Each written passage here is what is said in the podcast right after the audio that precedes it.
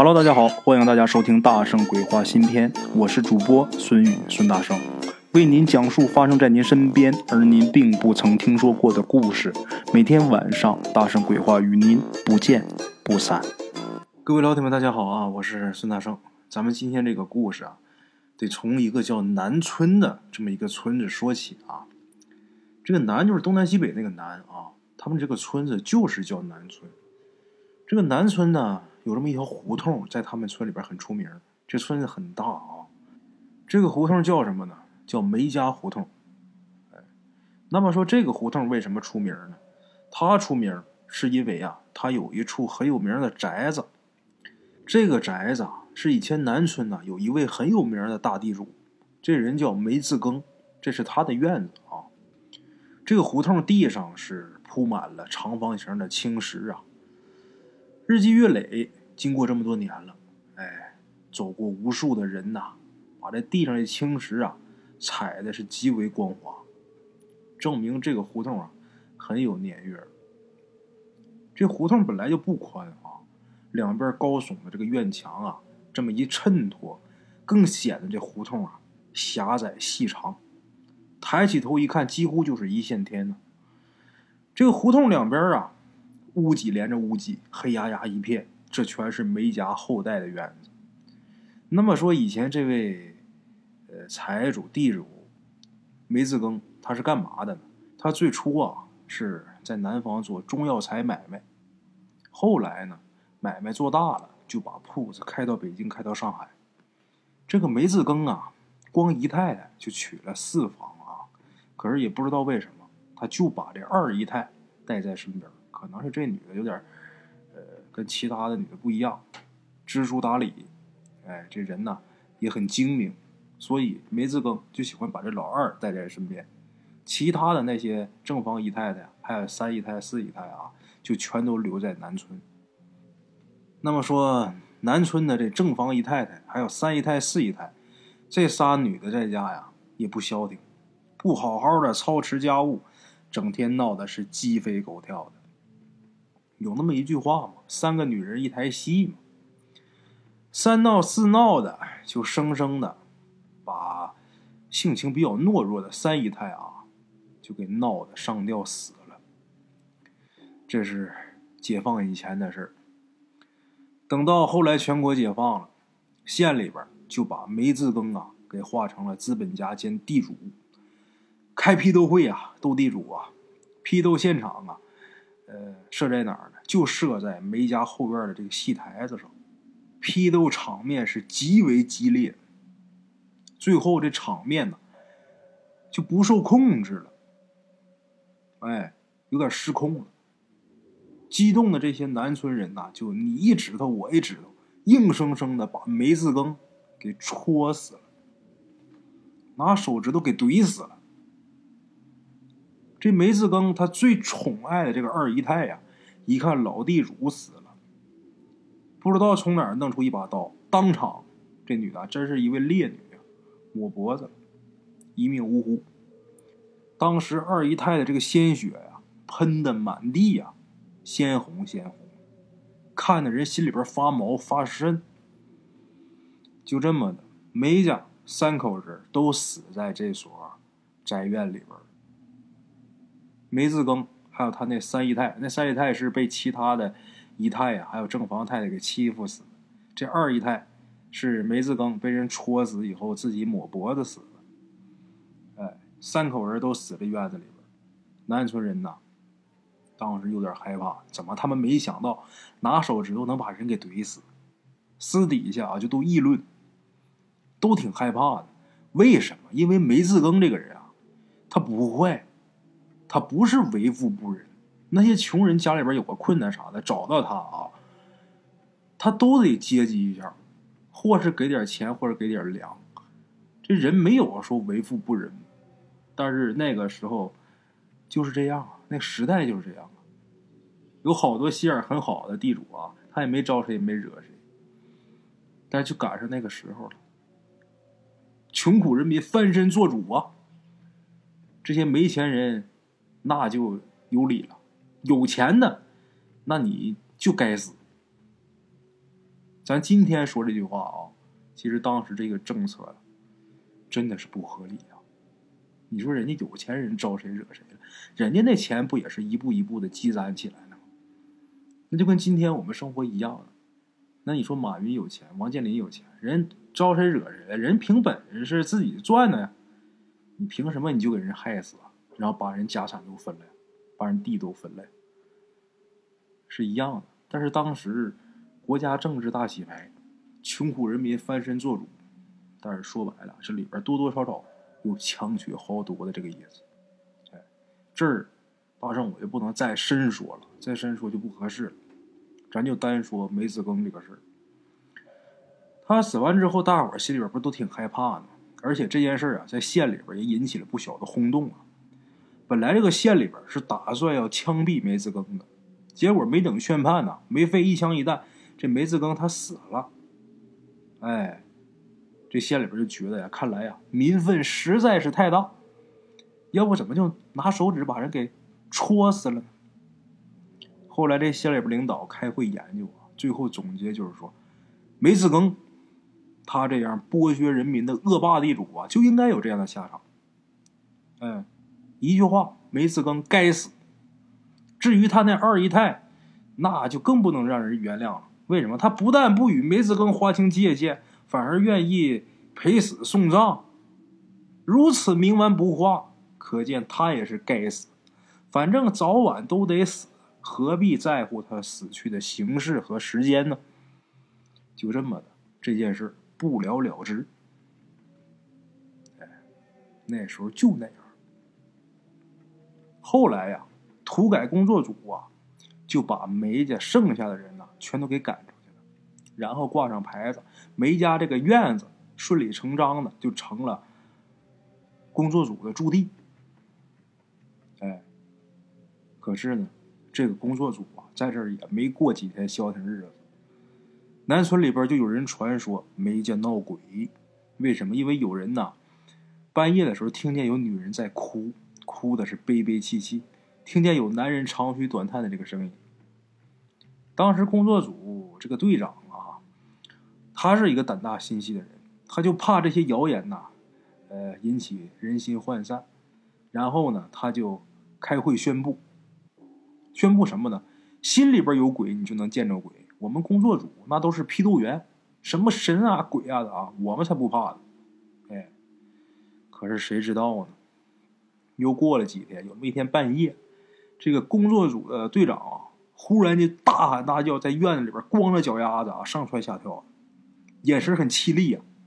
然后就是这个牙呀，白森森，就感觉这个嘴唇啊，就往上这么卷卷着，这牙全露出来，就对着这些队员们呐，就大骂不休啊。他这时候他这声音啊，就已经不是他了，就不是这个队长的声音了啊，是梅子庚的声音。骂什么呢？你们这些王八羔子，吃里扒外呀！吃我的救济，反过来呲起牙，你们就咬人啊！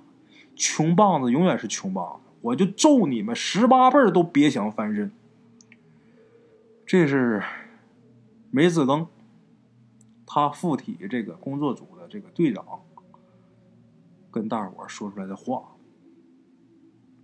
那当时这队长这么闹，工作组也不能就不管呢。结果这些队员们呐，齐呼一声，是一拥而上啊，就把他给摁地上，生拉硬摁，算是把他给制住了，拿绳子给绑上了，一直折腾到天亮，这个队长啊才昏昏睡去。睡了一会儿，天光大亮的时候，这队长醒了，一问他昨天夜里的事儿，这队长一脸茫然，什么都不知道。这就是。冤魂回来闹腾了，这个消息那就跟长翅膀似的，十里八村的没有不知道的。老百姓有人就说呀：“梅子庚死的冤呐，啊冤死，屈死成了厉鬼了。他要把用手指头把他怼死的这些人啊，一个个的都找出来，然后啊哪个也不能好。结果这谣言就越传越邪乎啊。”那些在批斗会上曾经拿手戳过梅子庚的那些人吓得，晚上啊都悄悄的到梅家这个院子门口啊烧纸啊，祈求梅子更啊，别找自己寻仇，因为自己做的那些事儿啊，都是被这些工作组啊给逼的，哎，自己没办法才那么干的。当时这个工作组啊，就陷入了很被动的局面怎么的呢？因为他们那队长一到半夜就开始闹了，这把工作组这些人吓得没办法再在这办公了，最后干脆呀就搬出去了，就不在这儿驻地了，就不在这儿驻扎了。搬出去说好听的，说不好听的，仓皇而逃，吓的。哎，从那以后，这所深宅大院就上了一把大锁。这院子就再没人进过。时光荏苒，岁月如梭，不知道过了多少年。据说啊，有这么一次，有一个外乡来的一个卖豆腐的这么一个中年人。有这么一天呢，这个卖豆腐的就蹲在梅家大宅前面就不走，然后有从胡同里边走的人呢，就问这卖豆腐：“你在这蹲着是几个意思？”啊这卖豆腐的也问他，就说：“哎，这家人去哪儿了呀？”当时被问的人就懵了。然后这卖豆腐就说：“呀，上个月五号，这家一个姑娘啊，说家里边有喜事买俺一板豆腐。后来他说家里边没人，让俺六号来拿钱。六号俺倒是来了，可是一看呢，这门都上了锁了。从那以后啊，俺每天卖豆腐啊，都过来看看。”这么些天了，这门怎么一直锁着呢？俺就想着，人家可能是有事出远门了吧。我估计人家这深宅大院呢，是看着像有钱人家，不至于说讹俺这一板豆腐钱啊。可是昨天俺老娘病了，俺就想来把那一板豆腐钱要回去。一板豆腐钱呢，对他们家来说可能不值几个钱，可是俺可指望每天这一板豆腐过日子。这卖豆腐的说这么一番话，把过路这位听得毛骨悚然呐，就说：“不可能啊，这事儿你可不能胡咧咧呀！这家好几十年都没人了，谁买你豆腐？”啊？把这卖豆腐急的啊，这时候汗都出来了，说话也开始结巴：“大大哥，你可别哄俺啊！俺可是个实诚人啊！那天俺清清楚楚记得啊，是个下雨天，雨下的不大呀。”但是天阴的很啊，俺害怕豆腐卖不完，这姑娘就说俺豆腐她都要了，俺心里边还挺高兴的呢。那姑娘长得挺俊相，哦，她说家里边没人，她搬不动豆腐，还让俺给搬进去的呢。这卖豆腐的啊，跟这个人呢在这说话，这时候街上乘凉的人啊就都围过来，就问这卖豆腐的：“那你你你给搬进去了？”那是啊。俺想，她一个姑娘家的，长得又又很娇细呀，她咋能搬动这么沉一板豆腐呢？俺就给她送进去了。这时候还有好事的问：“你记准了，是这门吗？”这时候这卖豆腐的连连点头：“啊，我记得清楚的很啊，我那天特意记了一下，他们家左面墙上掉了一块砖，俺记得清楚的很啊。”这这别的事记不住，这这我钱我得来要啊，不能记错门啊。这时候有好事的就问啊，那你说那姑娘长啥样啊？哎呀，那个姑娘长得细眉细眼儿，白净的很啊。这个左眼睛下面啊有一颗黑痣。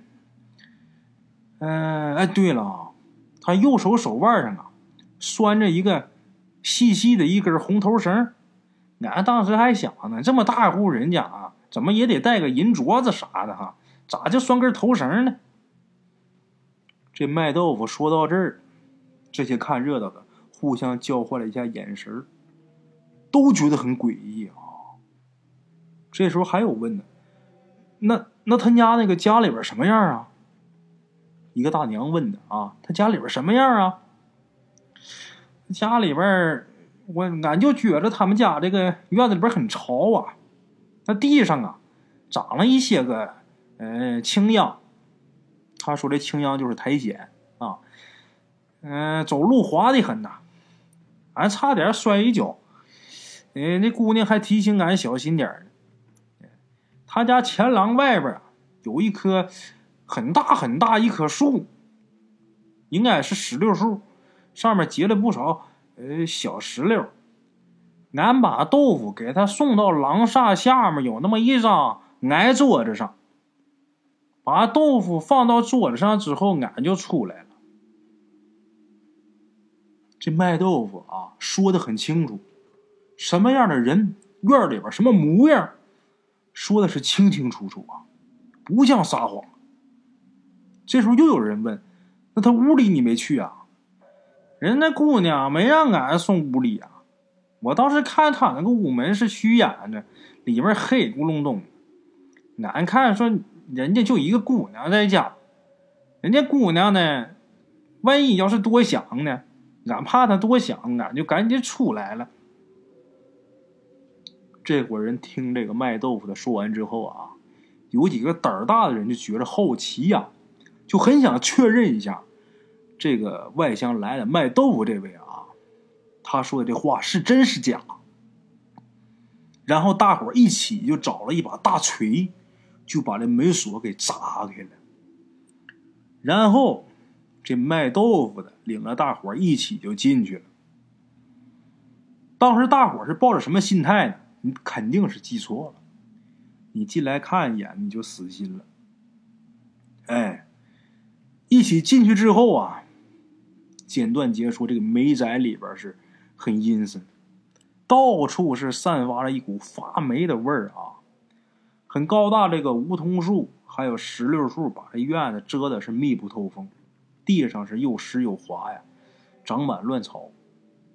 这时候卖豆腐的也有点蒙圈啊，就是那天是这个院子，但是那天没有这些草啊，别的倒是都对呀。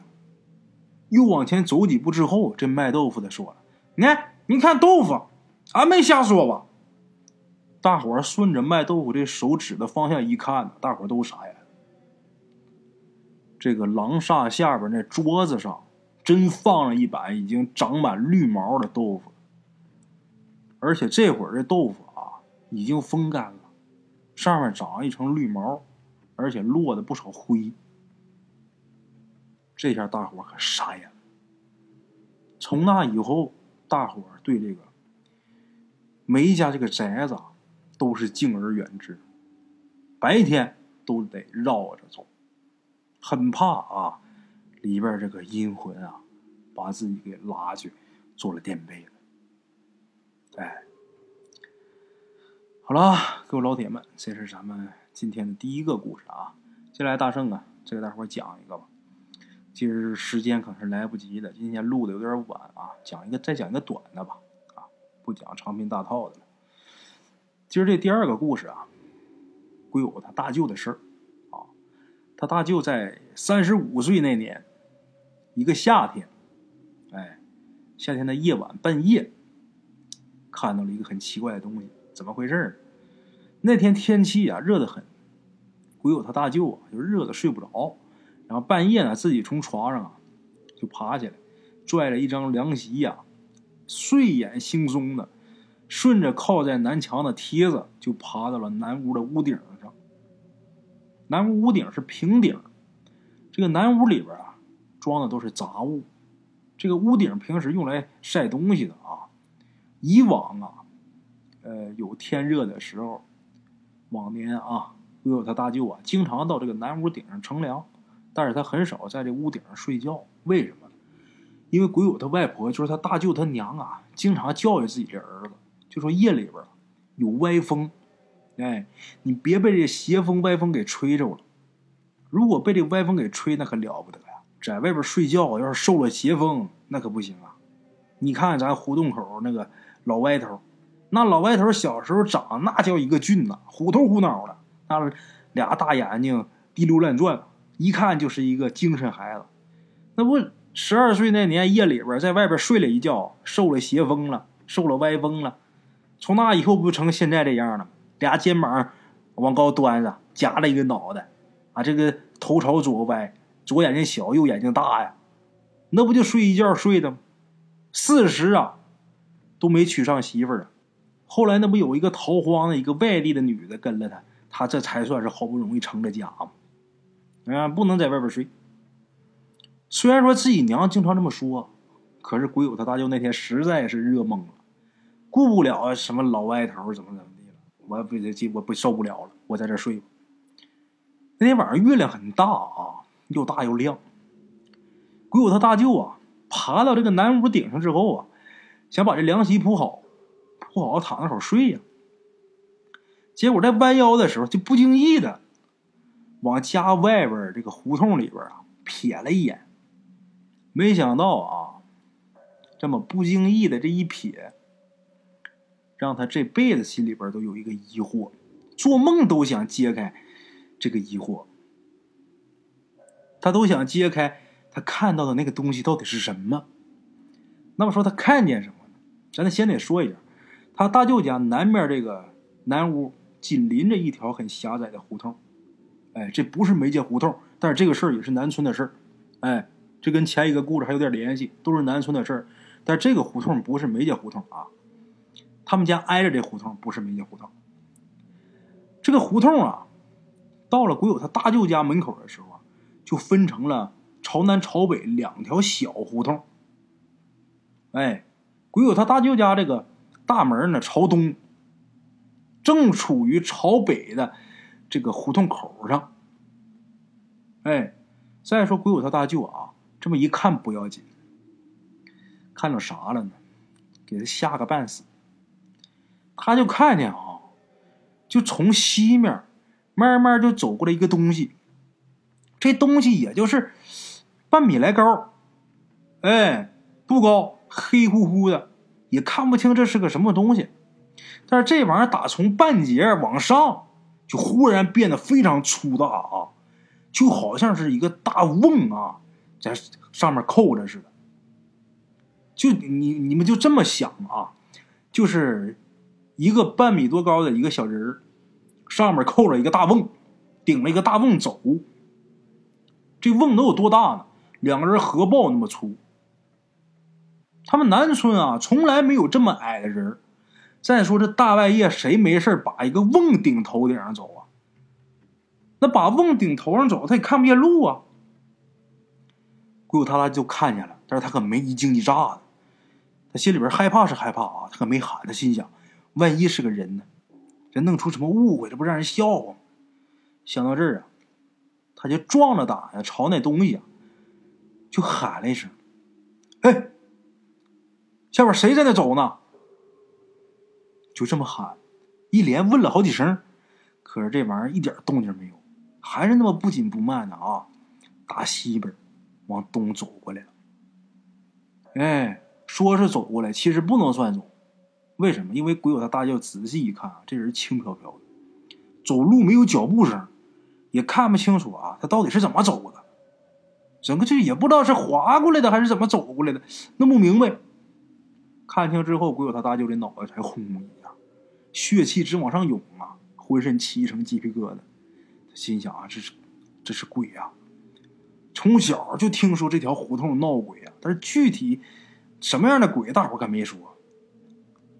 那这到底是个什么样的鬼？这什么玩意儿？这是呢？瓮成精了不像啊，有腿儿啊。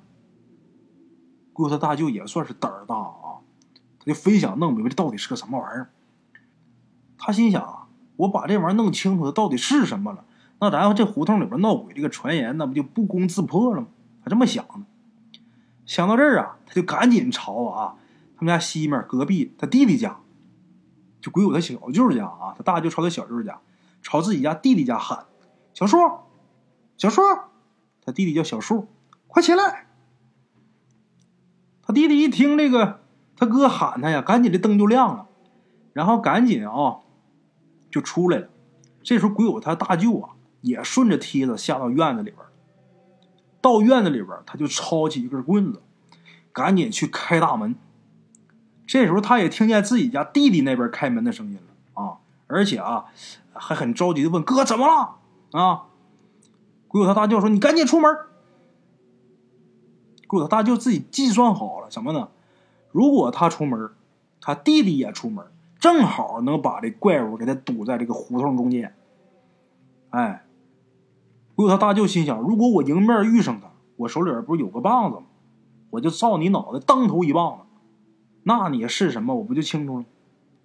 想到这儿，哗啦一声把大门打开，赶紧是跑到门外，快速的扫了一眼，朝南朝北，这胡同里边是静悄悄的，什么都没有。月光当头啊，一目了然。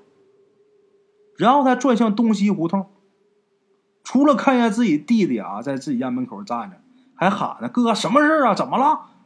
其他啥也没有。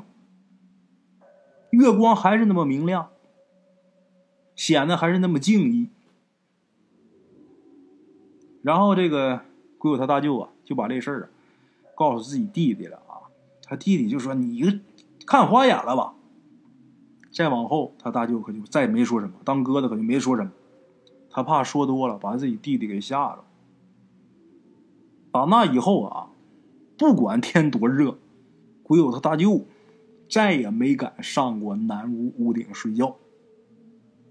哎，好了，老铁们，今儿是紧着呀，给大伙录这么俩啊。得了，谢谢大伙一直支持吧。大家如果喜欢的话啊，呃，帮忙转发打赏。啊，今儿就到这儿，明天同一时间呢，大圣鬼话啊，不见不散啊！路边的茶楼，人影错落。用声音细说神鬼妖狐，用音频启迪人生。欢迎收听《大圣鬼话》。Hello，大家好，我是主播孙宇。现在吃完了饭，然后就回到自己的课室上啊。百度搜索“大圣鬼话”，跟孙宇、孙大圣一起探索另一个世界。那天山女子独守枯城，也只是感谢鬼友们，感谢鬼友们，感谢鬼友们一路陪伴。大圣鬼话，见字如面。欲知后事如何，且听我下回分说。